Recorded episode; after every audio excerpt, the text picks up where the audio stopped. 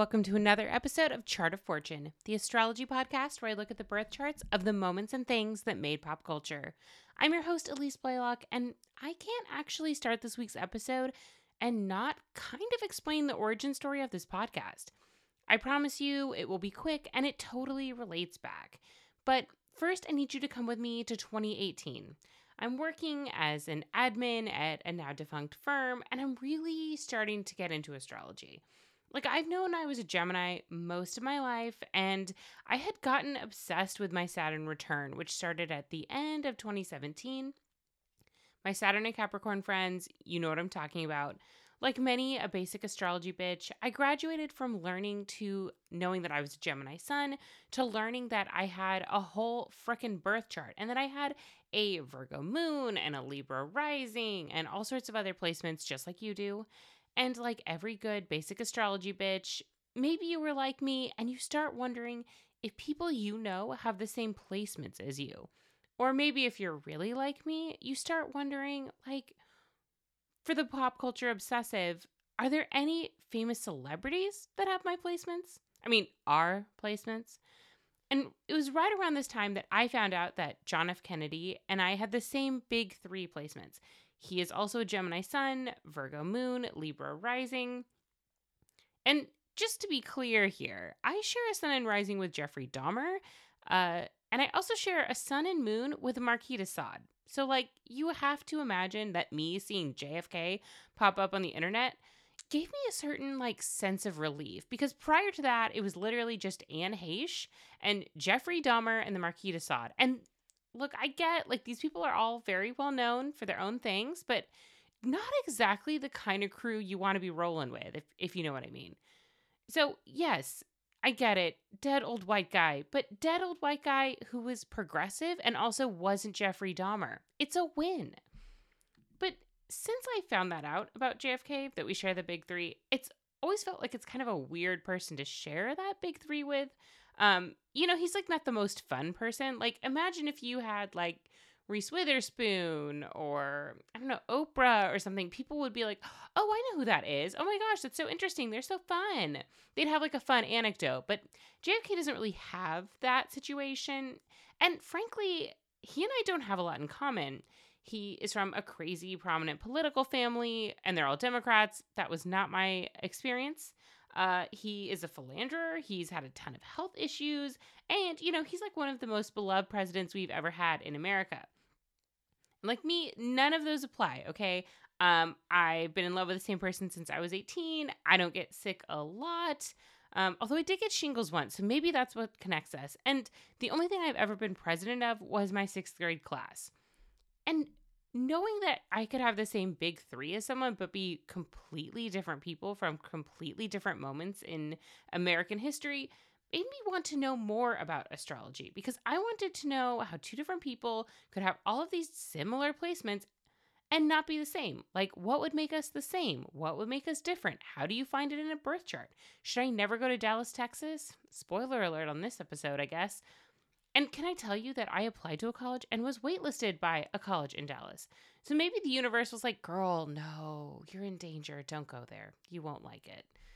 They have a lot, a lot of peroxide blonde. And you'll do that later, but you don't need, you can't afford that in college. Anyway, and around this time in 2018, where I'm like trying to figure out this JFK stuff, a coworker at this previous job who was truly a gem, like an absolutely lovely person, totally caught me in my car listening to an episode of an astrology podcast. And I was singing along to the theme song. I was bopping. It was a Friday. It was sunny and wonderful. And she casually dropped it in uh, the next week at the office and mentioned that she was like, whatever you were doing in your car, you looked so happy. You you looked like you were just like in the moment. And I totally was. I was doing that thing where you're just immersed in something that just brings you joy. I was listening to a show talk about something, astrology, that I deeply love and wanted to learn more about. And it just taken a hold of me. I was just completely unaware of the fact that I, you know, was like driving home from a job that I didn't really love and had struggled with and was kind of in a weird place in my life. And what I'm saying right now, in a really obtuse, weird way, is that JFK is kind of technically part of the reason this podcast exists. So, right now, a hearty thank you to JFK, Big Three Twin. I had no idea what would happen in my life, just like he did. Um, obviously, for me, it's it's worked out a little better, maybe so far. Um, you know, in 2018, when I was listening to that podcast in my car and thinking about JFK randomly, I had no idea, you know, that I would switch jobs to a different job, or I would get walking pneumonia, or I would live through a pandemic, or I would move. I just hoped that in that moment and for a while that someday, somehow, I would figure out a way to learn more about astrology and then figure out how to talk about that passion in a way that made me feel really good and maybe someone else would enjoy as well. And now I'm on my 36th episode, which isn't a lot. Um, and I have over 900 listens. And that isn't a lot, but is a lot for me. And I have listeners in 19 countries.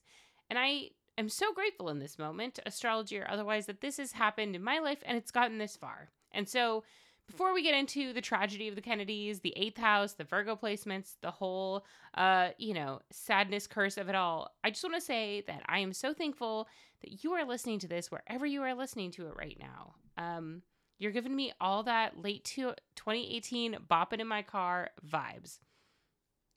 So, back to our story.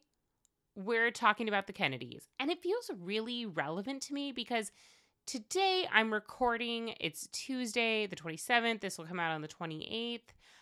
And we just started the Pluto retrograde. So Pluto is retrograde in sign of Capricorn. And it just feels like there's some energy around it. Like a lot of people say, oh, don't pay attention to retrogrades about our planets. But if you have any cardinal signs in your chart, so Cancer, Capricorn, Aries, Libra, if you have um if you're an elder millennial and you have that Capricorn stellium, I don't know about you, I'm really feeling it. And I feel like Pluto being this uh, you know, planet of power and destruction and Jessica Lanyadoo, who's a fabulous astrologer, was talking about how Pluto can only destroy and rebuild what's worth keeping.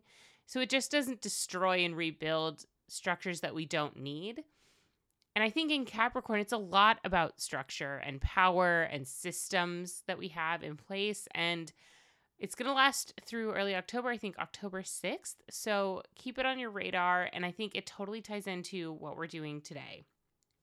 So we ended last episode talking about JFK's sister, Rosemary Kennedy. Uh, she had a tragic lobotomy surgery and then a really tragic life of institution and being, um, you know, really separated from her family in a really sad way. So we're picking up on this story.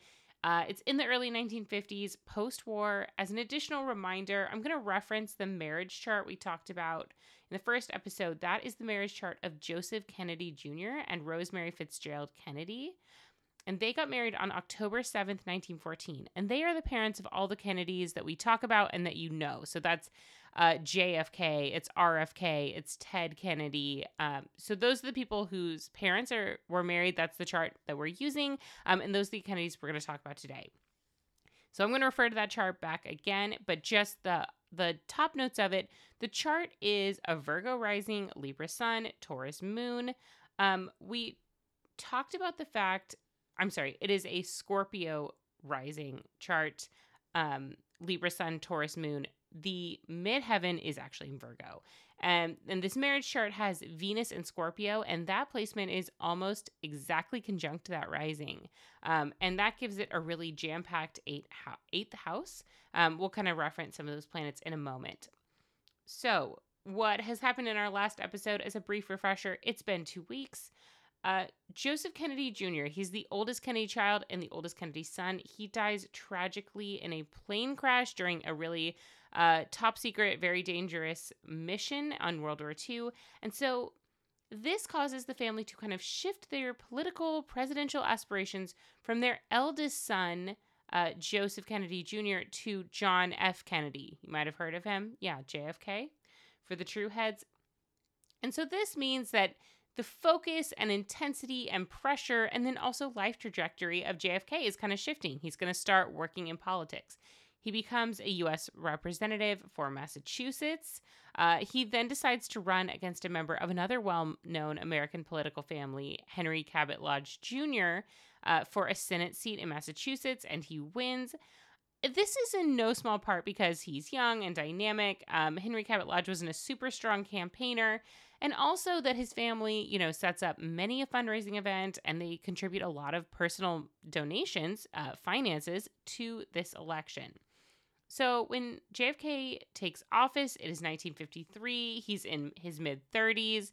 Things are looking up for him. I mean, in our last episode, he was, you know, having canoodling sessions with someone who's likely a German spy and, you know, being a military disgrace to his dad. So things are things are looking a little better for for John. But his parents, like any good parents, they are not convinced that John has done enough. You know, overcoming um, Addison's, well, living with Addison's in a more effective way. But like any any good overachieving parents, they think you still need to be president of the United States. That's your destiny. And there is a glaring issue in this plan that they have devised because in the 1950s America, there is simply no way that they are going to elect an unmarried man. They want to elect a man who's married and maybe has a couple of kids. But right now, JFK is enjoying his life as a mostly single guy. He's meeting lots of ladies, he's dating around. But his parents kind of put a kibosh on that for the time being and say, you need to settle down and you need to get married if you're going to be president. Isn't that what you want? Isn't that what we want? I mean, you want, you want. That's what you want, John. This leads me to the first significant date of the episode, and that is the marriage of John F. Kennedy and Jacqueline Bouvier Kennedy. I know you've been waiting. Jackie is a Leo sun. She's a Scorpio rising. She is an Aries moon. So you'll note right away Scorpio rising means that she has the exact same house rulers as that marriage chart of John F. Kennedy's parents, which is kind of interesting. So it almost seems to suggest that Jackie maybe is very, uh, you know, some similarities to the Kennedy family. She kind of fits in. Um, when we say rising in house charts, it doesn't mean that all of her planets are going to be in the same place as theirs, right? Because 1914 and then when Jackie was born, there's some time differences there. It's just saying that when you're a rising sign, it means that all the signs are in the same order. So she's a Scorpio rising, which means the next sign is going to be Sagittarius, and that would be true of the other chart, the marriage chart as well. Jackie's also an Aries moon. We love to see it she and JFK actually both have a shared chart placement. They both have their natal Venus in Gemini.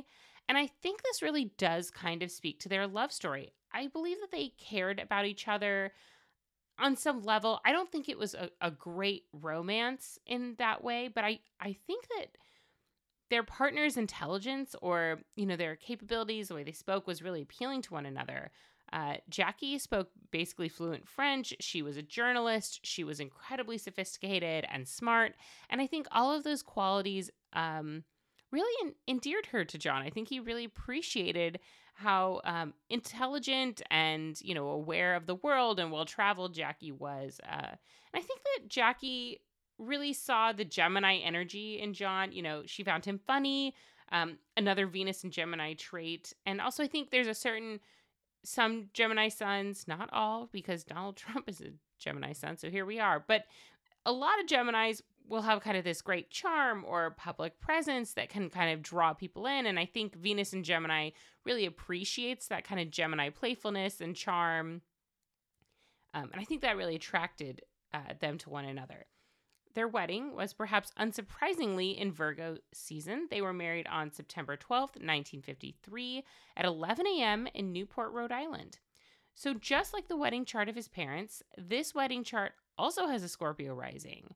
Um, so, lots of Scorpio energy, meaning that that Virgo sun that we talked about, because we know it's Virgo season, it's in the 11th house of community and our larger social circle this chart, this new marriage chart, not the original one, but um, John and Jackie's wedding chart has the sun at 19 degrees of Virgo, and that is very close to Joseph Kennedy's natal Virgo sun, which is in 14 degrees. And this, you know, closeness in the Virgo season, the Scorpio rising, all of this is really pointing to Joseph Kennedy's role in this wedding. Of course, he did not get married that day, but it's really integral to know that the guest list was mostly people he wanted to invite, the people he thought were important and influential, the kind of people he thought should attend this social, you know, gathering of the year. I mean, maybe you're cynical and you think he wants them to give them really nice gifts. But I think more likely it's that he wants to invite certain people that are prestigious or well connected so that they will have this connection to the Kennedys, um, you know, and their persona is this well kempt, like all American happy family, and that they'd also want to contribute to any future campaigns. This will blow your mind when you know who Jackie O is. Jackie O did not pick her wedding gown. That was a recent surprise to me. I'm sure the true heads knew. Sorry to have gotten here a little late but her father in law picked her wedding gown. And to be clear, she did not like it. She thought it made her look like a cream puff. She thought it was too over the top.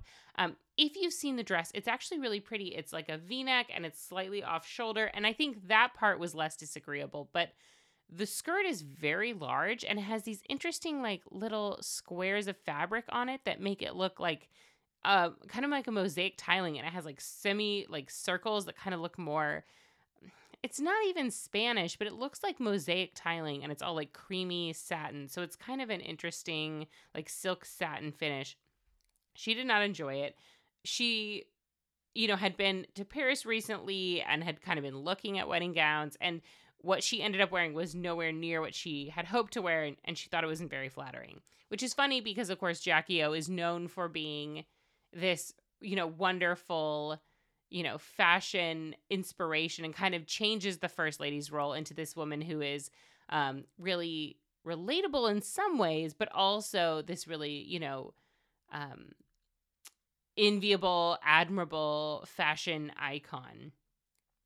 Um, there's also a really good when I was researching this, but did not include it because I didn't use it, uh, end up using it in the information. But just so you know, Vogue.com has a really interesting article about Jackie's wedding gown designer. And at the time, um, this was a woman, a black woman who had her own atelier and was an American designer. And at first, Jackie was a little sad that she didn't get to have like a French couture house make her gown. Um, which you know seemed like an indulgence, but it's a really interesting story of this woman who, you know, in the improbable 50s and 60s, really makes a name for herself as an American fashion house, and it was super interesting. So if that interests you, if you Google uh, Jackie Kennedy wedding gown designer. It should come right up. Um, and it's a pretty quick read. It was really interesting to me.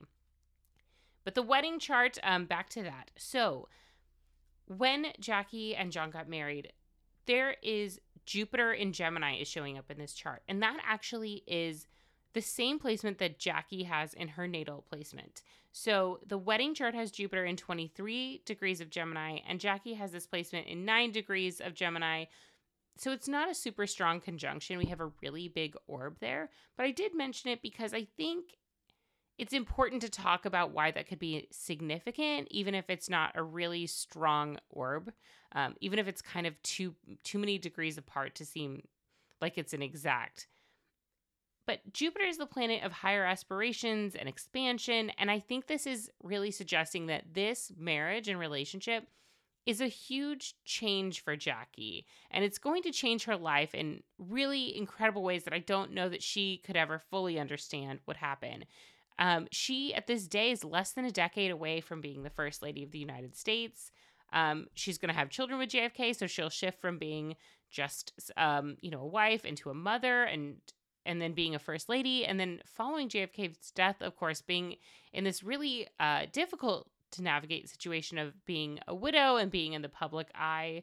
Um, so that Jupiter placement to me was really like, oh, in this Gemini, which is also John's sun sign, that there's this connection of like, oh, this is a person who is going to expand different portions of your life.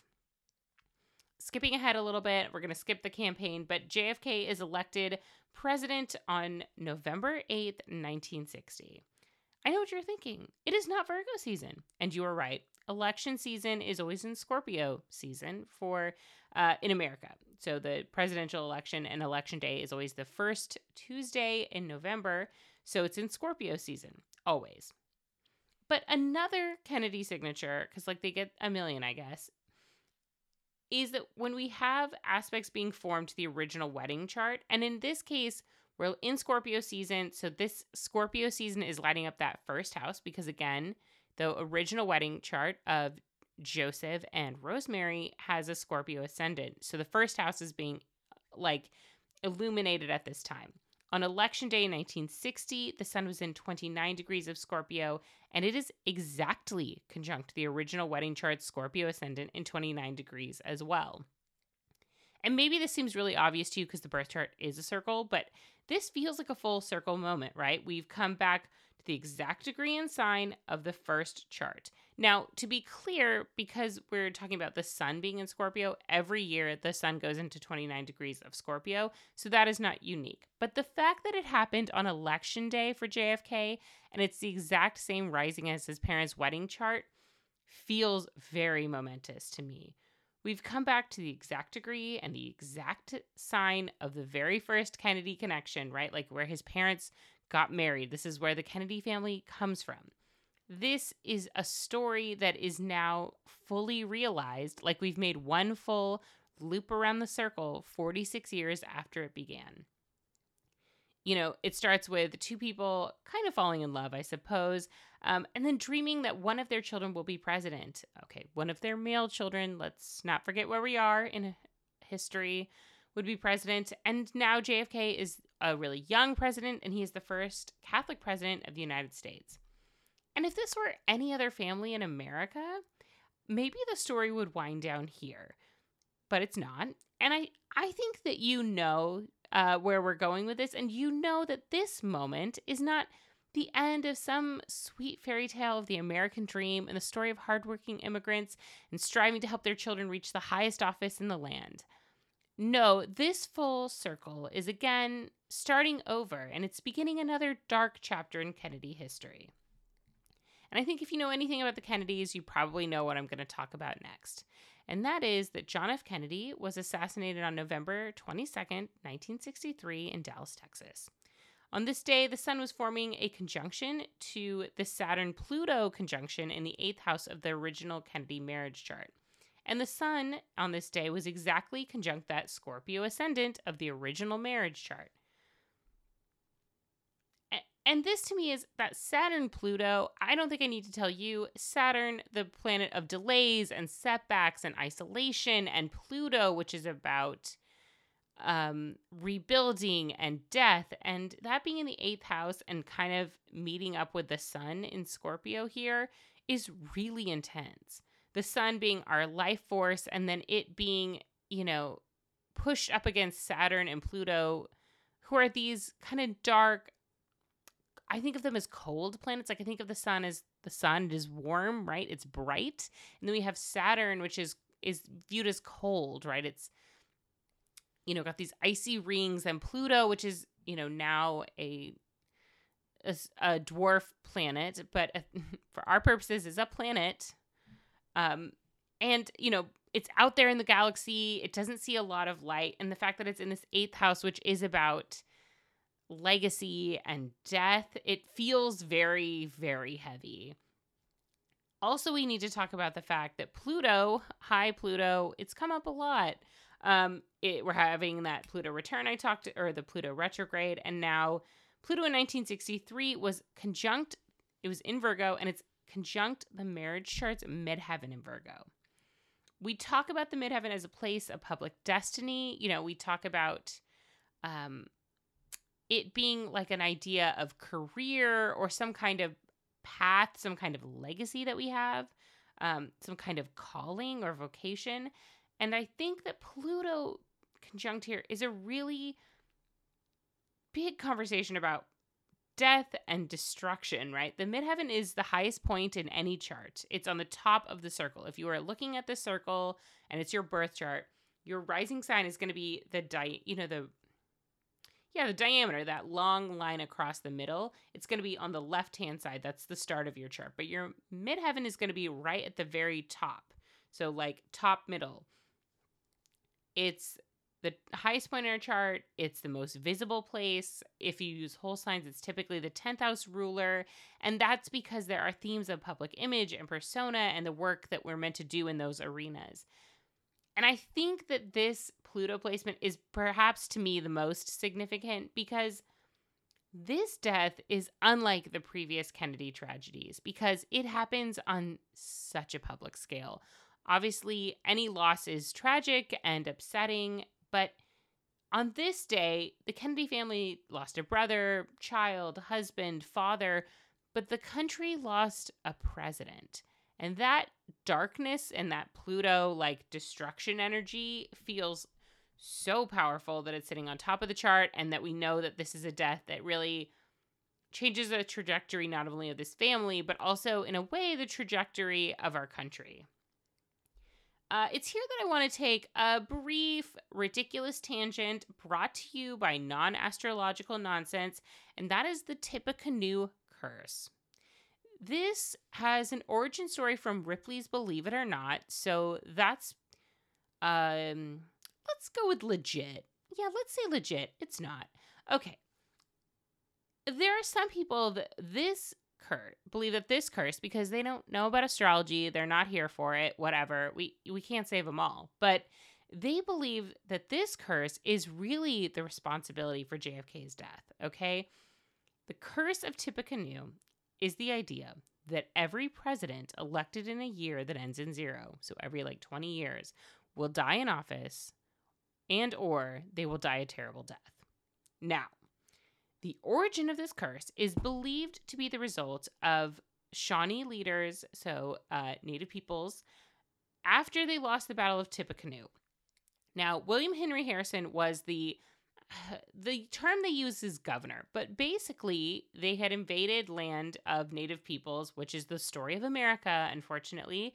And he was the governor of this area, meant that he was directly responsible for managing this conflict and fighting with the um, Shawnee people and, you know, like kind of repressing their military efforts. And so as a result, it's believed that the Shawnee leaders decided to curse him. And so later, William Henry Harrison is elected to the United States presidency in 1940, but he will die in 1941. And I'm pretty sure that basically what happened is inauguration day was very cold and in typical dude energy, he was like, I don't need a jacket. I'm William Henry Harrison. And then he got pneumonia and he died. But there are people who, you know, say, mm, that could be, but he was cursed, so we actually have more proof that it wasn't just him being a dillweed. Okay. This curse does include, because it starts in 1840, so we start counting then. It would include Abraham Lincoln, James Garfield, and William McKinley, who were all elected in 1860, Abraham Lincoln, 1880, James Garfield, William McKinley was 1900, and they were all assassinated while in office. Additionally, the curse cites that Warren G. Harding, who was elected in 1920, and FDR, who was elected in 1940, suffered health issues and died in office. Now, both of those are true. FDR had an aneurysm, um, and I believe Warren G. Harding had some kind of heart issue, and that caused them, while they were in the presidency, to die while in office. But the assassination of after the assassination of JFK, no president has died in office since 1963. So you can do the math. There's a long time between 1940 and 2020, and a bunch of those years in zeros. So shouldn't there be more dead people? Yes. Okay. You might remember if you are old or you just happen to, you know, have seen the news that Ronald Reagan and George W. Bush both had assassination attempts and both survived this theory could make sense, but another thing that doesn't fit into this pattern is the fact that Zachary Taylor was elected in 1848 and he died in office, but he wasn't in one of those years that ends in a zero where it would fit this curse. It also doesn't account for any other assassination attempts on other presidents in years that don't end in zero, um, their election year that ends in zero. And finally, there has never been any evidence put forth by any credible researcher um, or someone who is an anthropologist or is respectful of native cultures that the Shawnee people were actively practicing curses or using similar like folk magic or anything like that. And while the idea that every year, 20 something years, something bad happens it could be that this is kind of a racist theory and that those people don't know that there's a little thing called the Saturn Pluto conjunction that also tends to take place every 20 years, and that tends to result in a lot of death of powerful people. So I'll leave you with that thought. And while we are down the random connection of rabbit hole Wikipedia conspiracy land, we got to talk about the weird connection between Abraham Lincoln and JFK. The following is something I've heard referenced previously, but it's pretty trippy, and I actually think it's more interesting than the Tippecanoe curse. So, our friends at Wikipedia slash me have compiled the following spooky coincidences for you to consider. Now, both the last name Lincoln and the last name Kennedy are comprised of seven letters. Yeah. Okay, both presidents were elected to Congress in the year that is 46 and then later to the presidency in 60. So 1846 and 1860 for Abraham Lincoln and 1946 and 1960 for John F. Kennedy. Both presidents lost a son while living in the White House. Both presidents were shot in the presence of their wives. Both John Wilkes Booth and Lee Harvey Oswald were born in years that end in 39, and they were known by three names composed of 15 letters. Now, true crime head, true crime head aside here, known by three names, this is a little murky because the tradition in law enforcement and true crime is that we always identify killers by three names as to not cause confusion. The, fif- the 15 letters is, is slightly interesting. This John Wilkes Booth ran from Ford's Theater and was caught in a warehouse. Lee Harvey Oswald ran from the Dealey Plaza warehouse and was caught in a theater. Both John F. Kennedy and Abraham Lincoln were runners up for their party's nomination for vice president in a year that ended in 56. Both presidents were shot in the head on a Friday. Lincoln was shot at Ford's Theater. Kennedy was shot in a Ford car, which was a Lincoln limousine. This one I've heard touted the most. Lincoln had a secretary named Kennedy who told him not to go to Ford's Theater. And Kennedy had a secretary named Evelyn Lincoln, whose husband Harold's nickname was Abe, and she warned him not to go to Dallas. Both Oswald and Booth were assassinated before they could put on trial.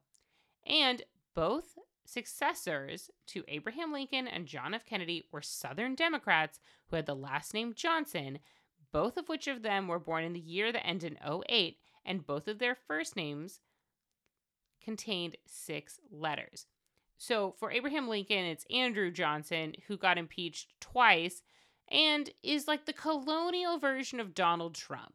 And for Kennedy, we have Lyndon Johnson, LBJ. So that's who they're referencing there. And while we're on the topic of LBJ, we are going to get back to the Kennedy curse, but obviously he's involved because the next thing I have to tell you about is, of course, the assassination of Robert F. Kennedy and this happens on June 5th, 1968, in Los Angeles, California. It happens right around midnight, so it's just right after he's given a speech on the 4th into the 5th at a hotel. Now, it's important to understand why RFK was even in California. He's not from there, does not live there, in Los Angeles, of all places, and why he was giving a speech. He is in the middle of running for president. Um, this was a controversial choice at the time. It was and it wasn't. I'll just unpack it. I think you'll get that there's like a lot going on here. But basically, you know this John F. Kennedy, he is assassinated. And when that happens in the United States, the vice president becomes the president. Um, that's just how we do that here. It's it's in the Constitution. So Lyndon Johnson is the president at the time, and Lyndon Johnson is a Democrat. He's also, of course, JFK's former vice president. Since I'm not my husband, who is a historical like nerd, I I appreciate it, but this is too much for this podcast. And I'm also not Robert Caro, who's wrote like a 600 page book on Lyndon Johnson called Master of the Senate. So if you need an audiobook to fall asleep with, trust me, Robert Caro reading to you instant lights out. He's a very nice man. He lacks a lot of nuance and change in his voice. Okay. The Reader's Digest version of the story is this The Kennedys, super excited, eh, excited to have LBJ as the vice president for JFK's campaign because Lyndon Johnson had been a senator. He had a book about him called Master of the Senate. So he knew a lot of people. He was an experienced politician, lots of connections, and perhaps more importantly, LBJ is from Texas and he grew up poor, and that meant that he could swing Southern and perhaps more poor voters to choose Kennedy, even though Kennedy is a Catholic.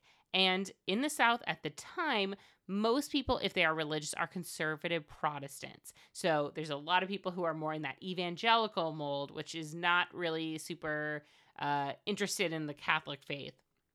So LBJ was a really good pick for a vice president. He really allowed them to get a lot of votes. He was incredibly useful for the campaign, but it you have to know that the Kennedys, being who they are, you know, upper crust, Boston based, you know, New England types, lots of sweaters, and then Lyndon Johnson, who grew up, um, you know, somewhat poor on a farm in the middle of nowhere, Texas, where getting power lines was a big deal. Um, there's not a real natural friendship between these peoples. Um, and this bad blood between RFK and Lyndon Johnson specifically, there had been a lot of bad energy around them, really gets ignited when RFK decides to run for president seeking the nomination. Despite the fact that typically in America, the current president, if they have only served one term, uh, would be running for president. This is kind of a big, you know, I'm just going to say it. This is RFK giving a big fuck you, LBJ energy.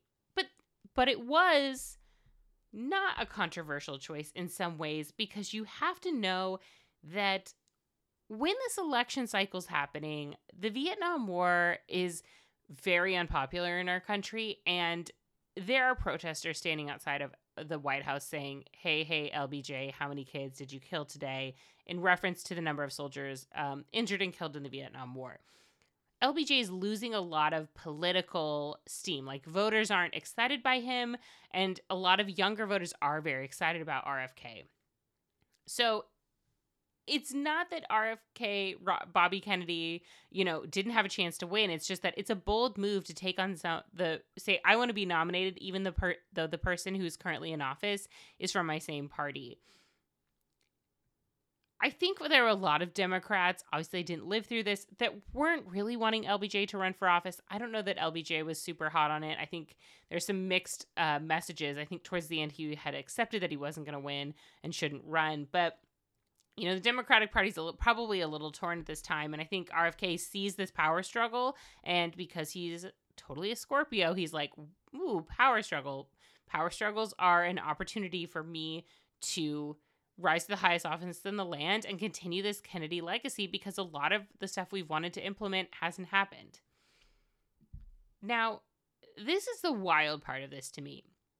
We're in early June 1968, so it's, it's Gemini season, but two months before this, right? RFK is in another, you know, speaking engagement where he's talking about his presidential campaign, and he has to announce live to a crowd that Martin Luther King Jr. was assassinated and killed. Um, and it happens like two months before Bobby Kennedy will be killed. It's it's really weird. Um, I mentioned this in my first episode, but what also is kind of weird is that we see certain signatures repeat again in the Kennedys, and one of them is that Mercury, Mars, Uranus meetup. So two of those three planets, not Mercury and Mars, but either Mercury and Uranus, Mars and Uranus, are forming a connection with one another. And that kind of hap- tends to happen around certain tragic Kennedy events. In his own chart, Bobby Kennedy, RFK, has a Mercury square Uranus um, and a Mercury forming a lesser aspect, a semi square to Mars and Scorpio. Semi squares, uh, I don't typically use those, but so I will say I think the Mercury square Uranus is a little more important. And his assassination that day also follows a really similar signature. Mars and Uranus are in a tight square to one another. Um, and this is a little different because also Pluto is involved in this square as well. It's it's also happening that all of the Virgo placements on this day, they all happen to be in the eighth house of death. And so I think that there is again that pluto i think is what comes up for me when we have these assassinations the fact that pluto is kind of lingering there in the black background because mars uranus we've talked about right? It's like unexpected and then action right? Or like mars can be violence or war um or conflict. And so i think like the uranus mars it's like oh unexpected conflict unexpected violence. But pluto to me seems like it's implying that it's a fatal thing, right? Like Mercury Uranus transit could be that you feel like there's unexpected, you know, conversations or thoughts that you have, or kind of themes around intellectual and then the unexpected, which is Uranus. But to me, Pluto lingering in these squares, being around these squares, seems to say, like, not only is it unexpected, not only is it chaotic, but it also is lethal. Um, and so I think that because we don't have any other assassinations that we're going to talk about, it's I would be interested, but did not do the work to see if there is maybe a Pluto signature. So outside of the Kennedy signature, which is Mercury, Mars, where do we have Scorpio? Where do we have Virgo? Where are these places coming up? But also, is Pluto a signifier of assassinations? And I think that it could be because around these same times that we're seeing the assassination dates for that Tippecanoe curse, we're also seeing some Saturn Pluto conjunctions. And it could be that Pluto is the assassination planet. Um, I don't know. I will say another thing I don't know was I debated long and hard, and I think whatever I pick is probably wrong, but I wasn't sure if I should talk about Chappaquiddick or not. If you don't know what I'm talking about when I talk about Chappaquiddick, this involves Ted Kennedy. Um, it involves a woman named Mary Jo Kopechne, and basically what happens, I'm sorry, I think it's Mary Jo Kopech, but it's an incredibly tragic moment. And what happens is Ted had been at some kind of social function in the evening and had was driving in his car with this woman Mary Jo um, and he loses control of his vehicle on a bridge that does not have um, like guardrails or anything on the sides of it to keep you from going over. And so he his car goes off the bridge into this water into Chappaquiddick, and he swims out of the car and then waited till the next day to report the crash. So unfortunately, this woman um, drowned inside of a car and probably saw Ted Kennedy swim away from her, and that has to be just one of the scariest and most terrible ways that I can think of uh, leaving this earth. And so I struggle with this because it is a tragedy and someone's life was lost, but I don't know that this is a tragedy for the Kennedy family. Like, it has never sat with me, never really sat nicely with me that Ted Kennedy, following this accident, was years later quoted as saying that he wondered if, quote, some awful curse did actually hang over all the Kennedys. Okay, Ted, we get it. To be fair, Ted Kennedy barely survived a plane crash a few years before this incident. Um, and that was very scary, I'm sure. And his brothers were both assassinated. But to be honest, if we're talking about Chappaquiddick, I think it's clearly Ted's reckless and disgraceful behavior is what got this family into, you know, spinning around that they might be cursed. Do you think that, Ted? Really? I swear I really don't hate Aquarius men, and I also have a Virgo moon, so I'm really trying to be nice here, but this pissed me off when I was reading about this. Like, Ted, you were mercifully saved from a wrecked plane where other people, including people who worked for you, died. And I get it. You did have to spend six months recuperating in a hospital, which is a pain I have never known. And I understand that you had terrible, grievous injuries. And I'm I'm not a total monster. I remember that a couple of years ago, like Obama era, yes, that really happened. No, it's not a fever dream. Ted Kennedy had a long and public battle with brain cancer, um, and that was incredibly tragic.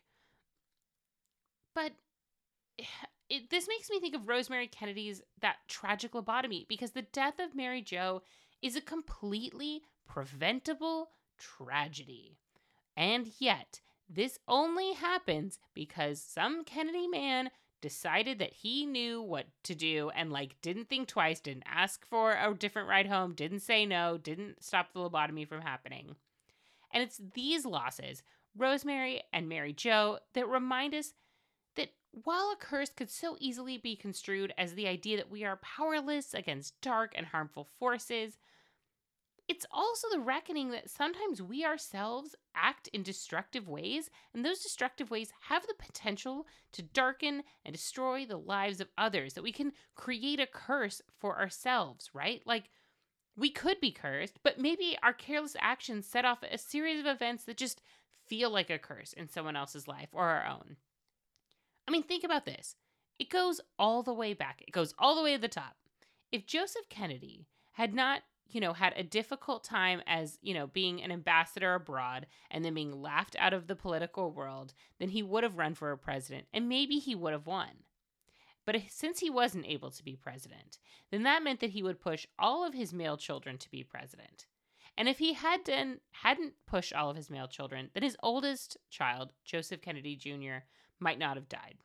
And then that wouldn't have set off maybe the the events where JFK and RFK both in the process of being and running for president wouldn't have died as well, wouldn't have been assassinated.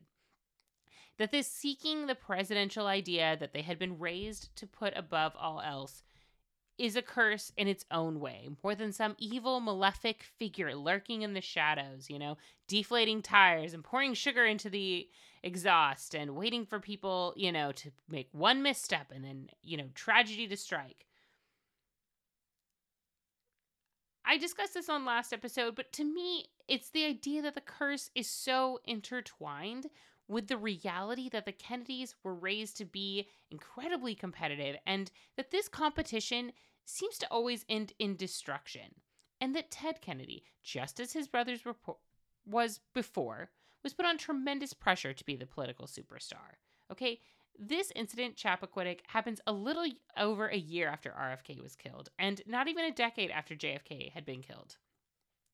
And Ted Kennedy had had to have seen that his three brothers were they died in some capacity for serving their country. And that has to mess with a person. That has to affect how you go through life. I don't think that any of us could imagine losing siblings in such short order and not want to do something terrible or act out or drink too much and try to drive. Not that it's okay, but I think you can understand that this a normal person would be probably still reeling from grief. But the Chappaquiddick is a reminder that this curse that the Kennedys have isn't Chappaquiddick at all. It's what Chappaquiddick will represent for Ted Kennedy. Because this decision that he makes in July 1969 will haunt him and curse him in some way for the rest of his life. I don't think that Chappaquiddick obviously cost Ted his life, but I think they will have cost him chance of being president ever because there's no way that this doesn't become a talking point for people who oppose him. And while he will go on to be the lion of the Senate, I think that having to live with the knowledge that you ended someone's life is probably very difficult. And I'm sure it was difficult for the family when there were no real charges pressed and nothing really came of it. And I think that it's in this way that I'm asking us to think about the curse as that we do things to our own undoing and that those have reverberating consequences through our lives in untold ways that we cannot understand because we're just humans and we cannot see the future.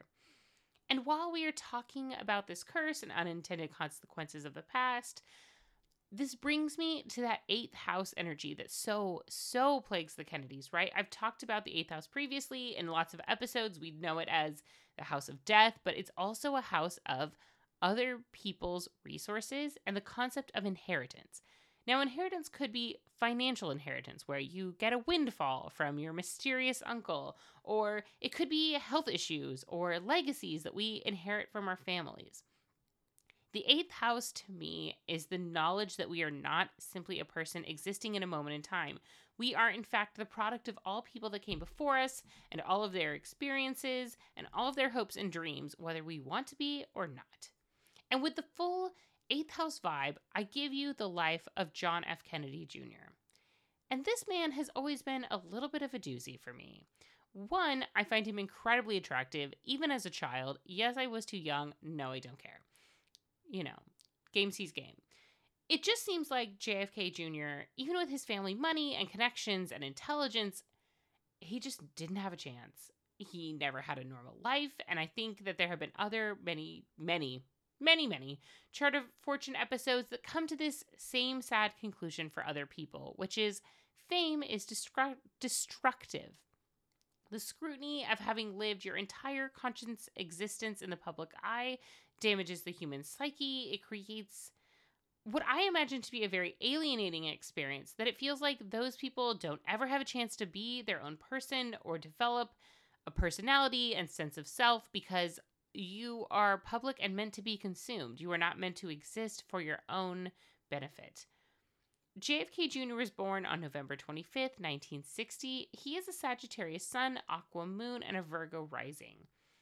And his life really is from the moment public, right? Just consider what I'm about to tell you. JFK Jr. came into the world, he was born about two and a half weeks after the election day that declared his father president. He was only a few months old when his parents moved into the White House and attended several inaugural balls in mid January of 1961. And he was not even three years old when his father died. Can you imagine that his third birthday was three days after his father was killed? And that when JFK Jr. leaves this earth, he is only 38 years old.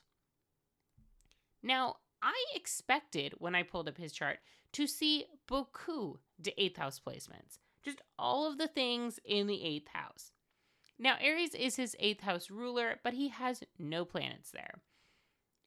He does have the prominent Virgo placement like the other Kennedys. We talked about it, Virgo rising. He also has a Mercury Uranus square. His Mercury is in Scorpio. Again, Kennedy signature here, and it's forming a very large square, so we have a 12 degree orb to his natal Uranus, which is in Leo. Leo and Scorpio are both fixed signs, so that's a square. Um, this is something I just found really interesting, and I don't really have a basis for it, but maybe you'll find this interesting too. So his sun sign is Sagittarius. Cool. That is the polarity, so the opposite sign of his dad's sun sign, which is Gemini. And in ancient astrology, the sun, more than Saturn, was meant to be signifying our father figure in our life.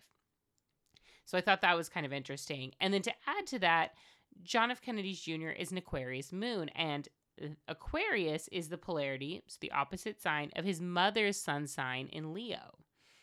JFK Jr. also have his has his midheaven in Gemini, and to me that kind of echoes that there's this um, legacy that involves his dad, right? Gemini, that's was JFK's uh, sun sign. There's that tradition also of the Kennedy being in the public eye, being involved or adjacent to politics. Prior to his death, JFK Jr. had pursued careers in law and acting, but he kind of gained the most amount of notoriety and maybe some longevity as a co creator of George Magazine, which was this political lifestyle magazine um, Cindy Crawford, I think, was the first cover, and she's dressed up as George Washington. And it was supposed to be kind of a, you know, really smart, cool politics publication.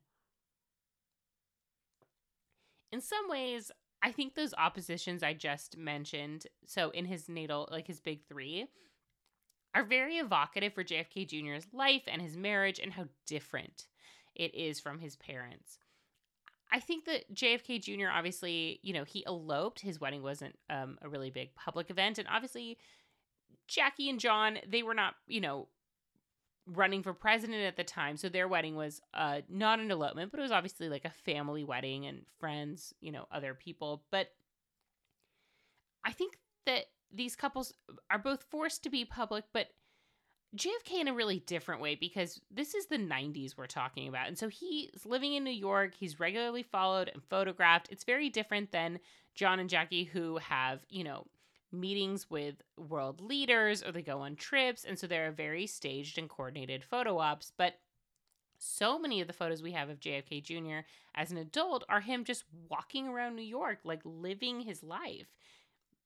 And that lack of, um, you know, space between public and private is probably something that really helped his parents and something that he was not afforded.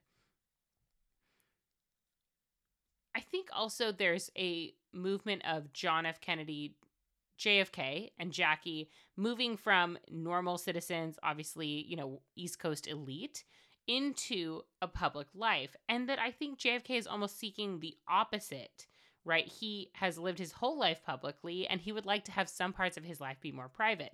He has a very public business. He seems to be fine with that. But it's very clear that he wanted his marriage to Carolyn Bessette to be very, very private. And that he could have a more mundane life. You know, if they ended up having kids, that they those kids obviously are not going to grow up in the White House and and not have that kind of surreal childhood that he had. But he does carry on his parents' tradition of getting married in Virgo season. John F. Kennedy Jr. and Carolyn Bessette eloped. Um, they, I, I don't know if it's fair to say they eloped. They had a really small wedding on September 21st, 1996, and on that day, the moon and Jupiter were forming an in-sign conjunction to Carolyn Bessette's natal Capricorn sun placement.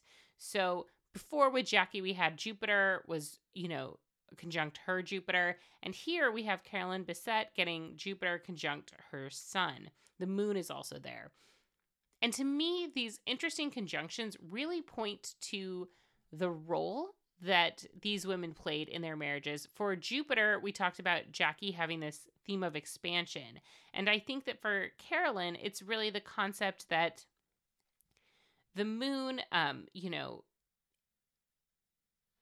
being in Capricorn and Jupiter being in Capricorn, I feel strongly like this is the story of someone whose emotionality and like privacy was being from that moment on m- much more scrutinized. They had obviously been dating and there were photos of them, but in marrying JFK Jr., her life was going to change and that she was now part of this Kennedy legacy, whether that was something she really identified with or not. Um, Carolyn Bessette was working in high fashion. She was working for Calvin Klein um, in a really, you know, upper level way. And so I think she was kind of well known in some circles, but to me, it's almost this because one, she's a total Capricorn in that it's like Capricorns are such sleek, sleek, like clean lines, not a lot of fuss people. Her wedding gown is so Capricorn.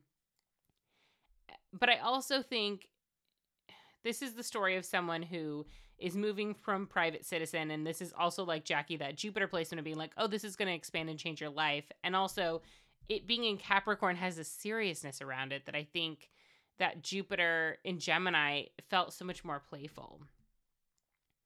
And and this does have obviously a really tragic ending. If you know anything about JFK Jr., um, you likely know that following this wedding, JFK Jr. and Carolyn Bessette Kennedy uh, died on July 16th, 1999. On that day, again, we have that Mars Uranus square. Uranus is in 15 degrees of Aquarius, Mars 4 degrees of Scorpio. We also have Mercury in 9 degrees of Leo, and that is forming an opposition to Uranus. So we have a lot of, you know, tension here, right? Mars and Uranus being in a square is about the tension between action and the unexpected. There's a certain energy of impulsivity here again to know part of that, why that transit is significant, is to know that Jackie Kennedy had worried for years. She had this very um, upsetting thought that her child would die in a plane crash. She specifically, she said, please don't take lessons. Please don't become a pilot. And JFK Jr., um, I think in kind of a sad, your like Aquarius way, was like, eh, I'm my own person. I do what I want. Like I've lived a public life. I get to have a pri- I get to have a, a license to f- become a pilot. But he did weirdly stop taking these lessons after a skiing accident killed his cousin Michael. But he eventually did, um, throughout the year, get a pilot's license. And when this they took off for this flight that ended tragically, he had only been a pilot for about a year. The autopsy and the flight records show that basically John F. Kennedy Jr. was flying over water at night and he was trying to uh, get the right descent into Martha's Vineyard so they could drop off Carolyn's sister, Lauren.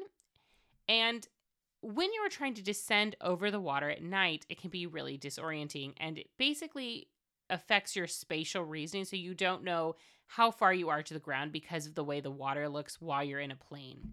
And so um, it was super disorienting. And basically, they crashed um, into the water and died.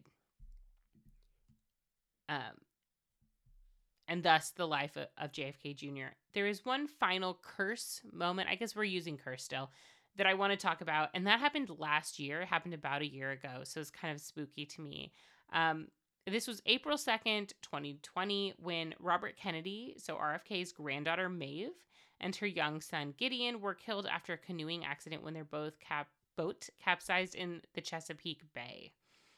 Again, we're seeing that Mars Uranus square with Mars in the first degree of Aquarius, and Uranus is in five degrees of Taurus.